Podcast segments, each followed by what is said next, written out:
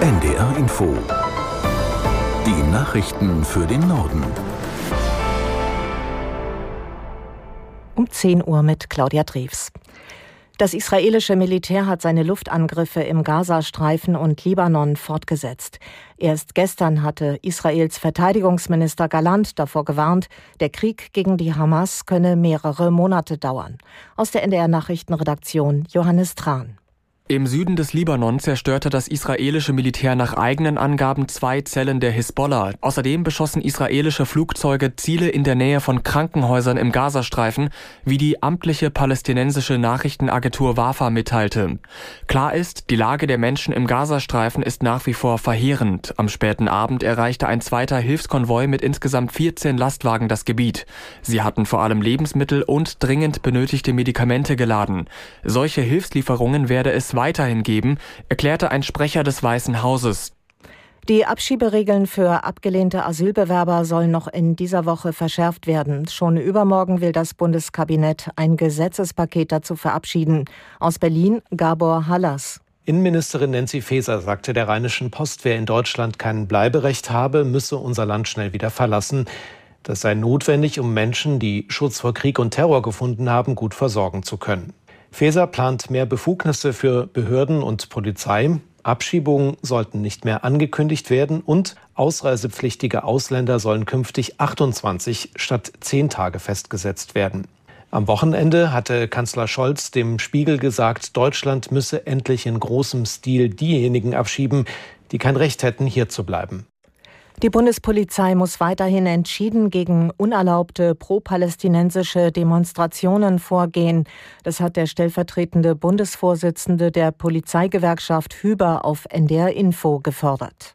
Wir dürfen nicht vergessen, hier in unserem Land gelten unsere Spielregeln und unser Recht. Und wer eine verbotene Demonstration trotzdem abhalten will, der tritt ja nicht in erster Linie für seine politische Überzeugung ein, sondern sucht die Auseinandersetzung mit dem Rechtsstaat. Und wenn wir dort anfangen würden zu wackeln, dann kann unser gesamtes gesellschaftliches Gefüge auseinandergeraten. Der stellvertretende Bundesvorsitzende der Gewerkschaft der Polizei Hüber auf NDR Info. Erst gestern wieder hatte die Polizei eine unerlaubte Demonstration in Berlin aufgelöst. Nach der schweren Sturmflut an der Ostsee sind die Aufräumarbeiten angelaufen. Sie werden wohl Wochen und Monate dauern. In Mecklenburg-Vorpommern gehen die Schäden in die Millionen. In Schleswig-Holstein rechnen die Behörden sogar mit einem dreistelligen Millionenschaden. Aus Kiel Cassandra Arden.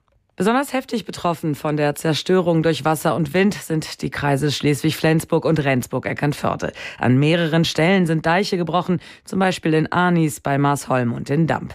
Nach Angaben des Kreises Schleswig-Flensburg waren auch Kappeln und Holnis Einsatzschwerpunkte. Insgesamt wurden in dem Kreis 70.000 Sandsäcke gefüllt und rund 1.000 Feuerwehrkräfte waren auf den Beinen. Auf der Insel Fehmarn haben die Wellen richtige Stücke aus der Küste rausgeschlagen und in Grömitz wurden Teile der Promenade und Strandzugänge zerstört. Die IG Metall wählt heute am zweiten Tag ihres Bundeskongresses einen neuen Vorstand. Zum ersten Mal überhaupt soll mit Christiane Benner eine Frau Chefin der größten deutschen Gewerkschaft werden. Aus Frankfurt Wolfgang Hetfleisch. Benner soll den bisherigen IG Metall-Chef Jörg Hofmann ablösen. Die 55-jährige Soziologin will die Mitbestimmung in den Betrieben stärken und hat sich gestern zum Auftakt des Gewerkschaftstags der IG Metall in Frankfurt auch politisch positioniert. Sie sprach von der historischen Verpflichtung der Gewerkschaft, sich den Feinden der Demokratie entgegenzustellen. Dem neuen Vorstand der IG Metall, die rund 2,2 Millionen Beschäftigte vertritt, werden fünf Personen angehören. Bislang waren es sieben. Niedersachsen will mehr gegen den Wohnungsmangel tun und künftig tausende Wohnungen selber bauen. Das hat Landesbauminister Lies der Hannoverschen Allgemeinen Zeitung gesagt.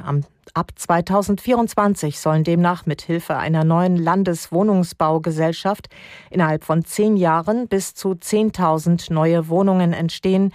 Die meisten davon sollen laut Lies geförderte Sozialwohnungen sein. Das waren die Nachrichten.